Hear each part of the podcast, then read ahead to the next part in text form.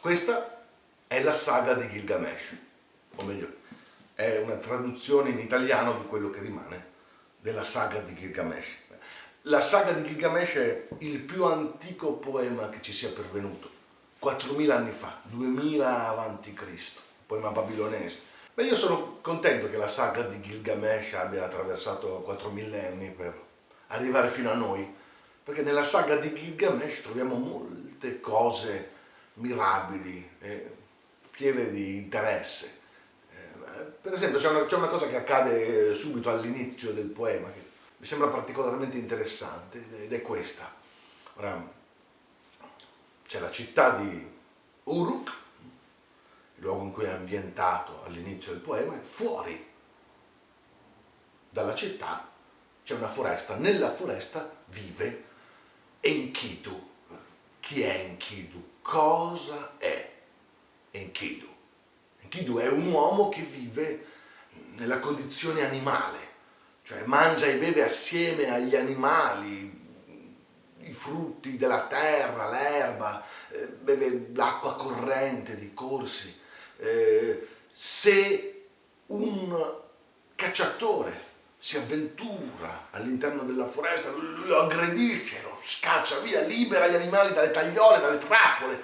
Cioè è un uomo che si sente più animale che uomo.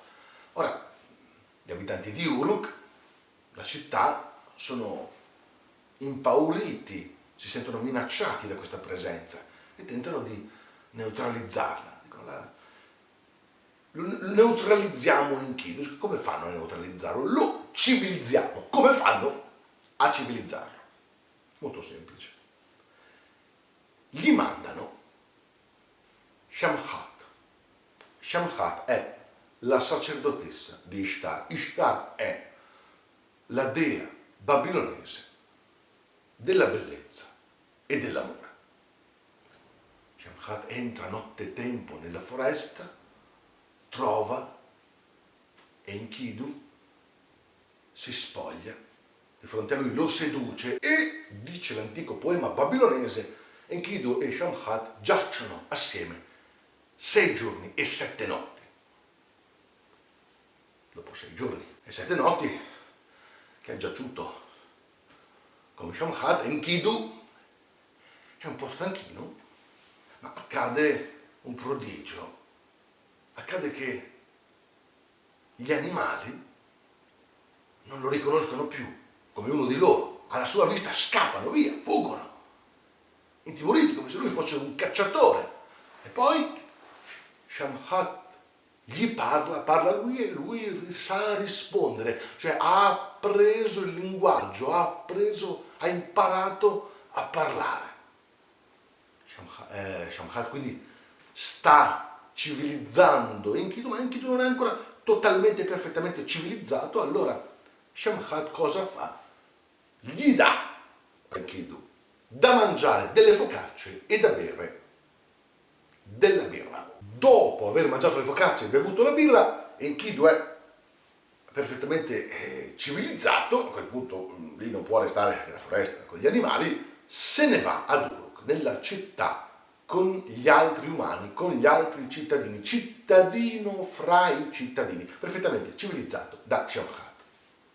Ora, per noi oggi, col nostro eh, insomma, modo di vedere le cose, sì, può essere relativamente semplice spiegare il senso della seconda parte del mito, cioè il fatto che lui si civilizzi mangiando e bevendo focaccia e birra, cioè qualcosa che non è un prodotto della natura, che non eh, nasce spontaneamente nei campi, ma che è invece il prodotto di una elaborazione, di una tradizione, di una cultura umana.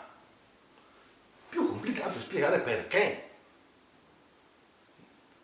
Per, far, per compiere la prima parte della civilizzazione, Shamhat giaccia con lui sei giorni, sette notti. Non si capisce cosa c'entri il sesso, la sessualità con la civilizzazione, perché per noi nel senso comune, nel nostro modo ordinario di ragionare, eh, il sesso non è legato alla civilizzazione, al contrario, semmai, noi abbiamo in uso queste buffe espressioni tipo il sesso selvaggio, far l'amore come un animale, eh, i bassi istinti animali. Co- cosa significa il mito di Enkidu e Shamahat? Cosa sapevano i babilonesi che noi non sappiamo, perlomeno che abbiamo dimenticato? Eh, vedete, io interpreto così non so se ho ragione, ma è un'interpretazione che do.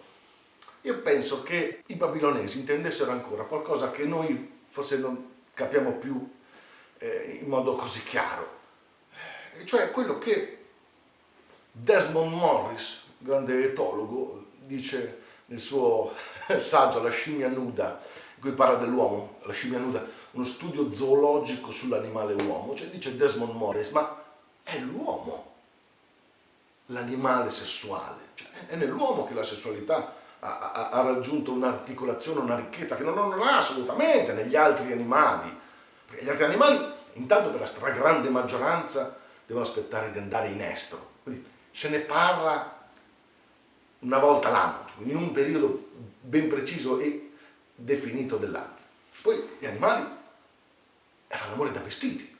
E gli animali fanno l'amore da vestiti, hanno le pellicce, chi una pelliccia a, a squame, a scaglie, a piume, a carapaci, a gusci. Eh, e poi quando anche fossero ignudi, gli animali non si possono toccare, cioè, nel senso che non hanno per toccarsi mani così sensibili come le nostre, hanno, hanno zampe, artigli, ali, pinne, zoccoli.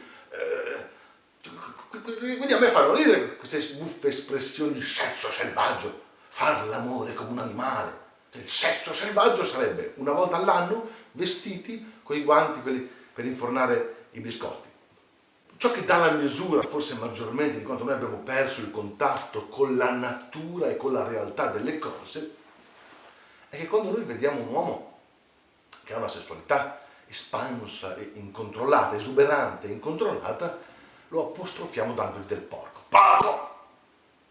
Ma non tutti sanno, forse pochi sanno, che il porco, quello vero, quello letterale, quello che sta nel porcile, è castrato. È castrato, sapevate?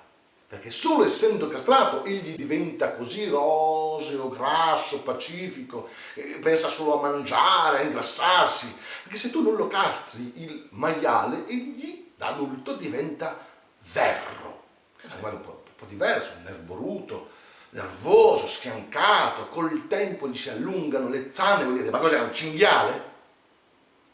Sì, è un cinghiale. Vi ricordo che il maiale e il cinghiale sono la stessa specie animale, sus scrofa, nome scientifico il maiale è così maialesco perché è castrato. Di questo dobbiamo pensare, che quando noi vediamo un uomo con una sessualità eh, esuberante, incontrollata e lo apostrofiamo dandogli del porco, porco! In realtà, nella realtà delle cose, contemporaneamente il porco, quello vero, sta lì, ignaro di tutto, nella sua castità immacolata.